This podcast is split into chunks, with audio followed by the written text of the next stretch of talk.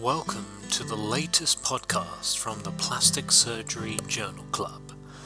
Each month we review and appraise a journal article, typically from PRS, and summarize it for you in this podcast. The full journal can be obtained from the PRS website. Hello and welcome to the February 2019 Plastic and Reconstructive Surgery Journal Club, coming to you from Sydney, Australia. My name is Damien Marucci. I'm here with Dr. David Moon, who is one of the plastic surgery registrars at St George Hospital. Uh, the first paper we're talking about, David, is Functional and Strength After Free Abdominally Based Breast Reconstruction, a 10 year follow up. This is by Dr. Serletti's group, uh, led, um, and the lead author is Dr. Nelson out of uh, New York, uh, Houston, and Philadelphia. It was published in the January 2019 PRS. So, David, what was this paper about in a nutshell? Um, so, essentially, this paper was. Um, examining to see if there is a functional or subjective health correlation in patients who had undergone autologous breast reconstruction. Um, essentially, prior literature demonstrated uh, that potentially minimizing muscle harvest um, had led to improved post-op function and decreased incidence of hernia formation, but that was limited by uh, follow-up duration. So overall, there's a, there's a significant paucity of objective data uh, on long-term physical function following autologous breast reconstruction. Um, so essentially, they uh, developed a prospective blinded cohort study uh, over a five-year period of enrollment from 2005 to 2010. Essentially, all patients were enrolled in this study who underwent autologous breast reconstruction. Um, there was just two exclusion criteria. Uh, one who one was patients who had an, undergone an abdominally based um, reconstruction, and the second was those that had undergone an SIA flap reconstruction because their group size didn't reach statistical significance.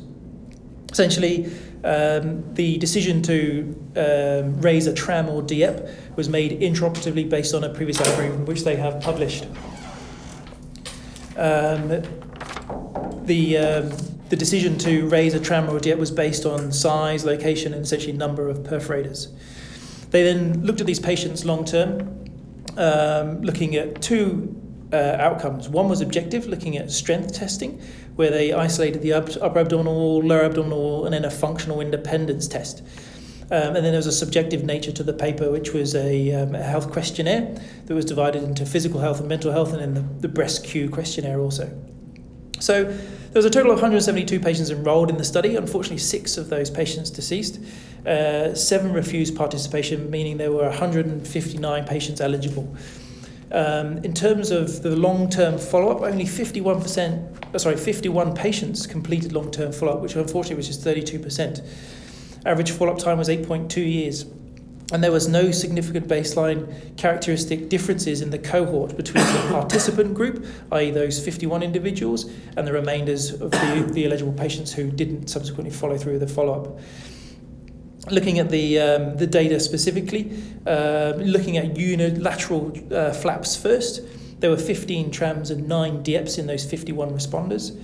Um, essentially, um, unilateral uh, flap was statistically significant in long term uh, improvement and lower uh, and independent functional scores.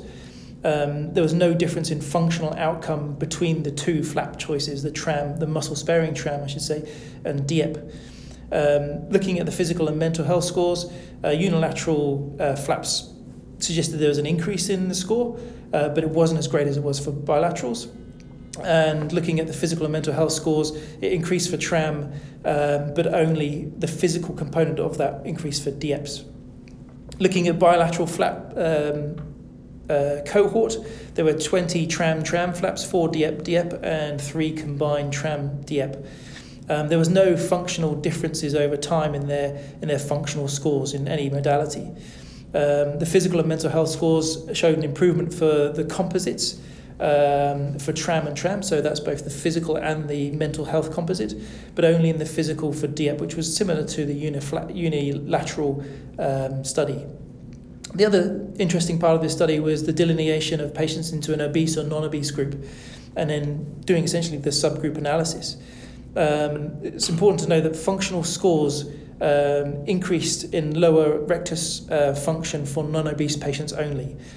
But more significantly and, and perhaps um, more tellingly, uh, physical and mental health scores significantly um, increased for non obese patients, but there was a deterioration in the score for those obese patients. And then a little um, subsequent conclusion was that essentially breast Q did not differ in any group at all. So, what were the conclusions from this paper? Essentially, patients functioned well with minimal to no functional decline over time. Patients noted improvement in subjective health generally over time. There were no differences in laterality or flap type. Uh, Long term uh, scores for obese patients in subjective physical and mental health um, declined, but their um, abdominal objective function uh, did not, which demonstrated a disparity. Um, the good things about this paper was that it was a blinded study, as in the assessors were blinded to the procedure. Um, and it was a good uh, paper to uh, essentially tandem a functional analysis to a, um, a subjective questionnaire based analysis also. The, uh, the limitations of the study, obviously, the observer bias, um, the, uh, the functional element um, required uh, individuals to measure angles. Over this study period, it would be reasonable to assume that individuals would have changed positions, and there may have been many individuals involved in this process, leading to observer bias. The low response rate of 32%, uh, unfortunately, is a limitation, but I think with the study design, it's probably in keeping with the, the nature of the study design, but 32% itself seems pretty low. Um, and then, of course, because of that, you get the small subgroup analysis. You know, we started off with 172 patients, but then by the time we get to the end of long-term follow-up, we end up with a, with 51. And then when you subdivide them, the subgroups are actually quite small. So the take-home message from this paper, essentially abdominally-based autologous breast reconstruction causes minimal to no objective or subjective functional impairment.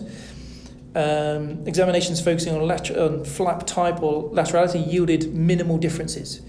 And interestingly, obese patients may be at risk of long-term physical and mental health impairment. And I'd like to add on to that that um, you know this may be due to complication rates, etc., that weren't alluded to in this paper because um, I think there must be other reasons for this uh, observation. Yeah. Look, this is uh, hopefully one day going to answer the question as to whether a DIEP or a muscle sparing tram or a tram uh, really is better uh, or actually makes a difference.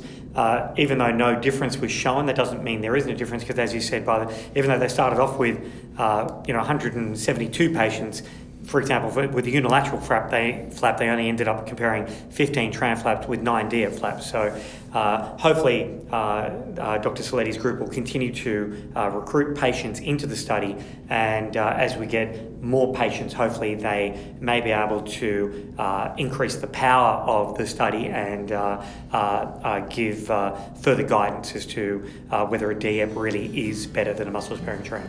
Indeed. Thank you. Thank you for listening. For more of our podcasts, head to soundcloud.com or subscribe to us on iTunes and search Plastic Surgery Journals. Remember to like us on Facebook and follow us on Twitter. Thanks also to the PRS Journal team for their ongoing support.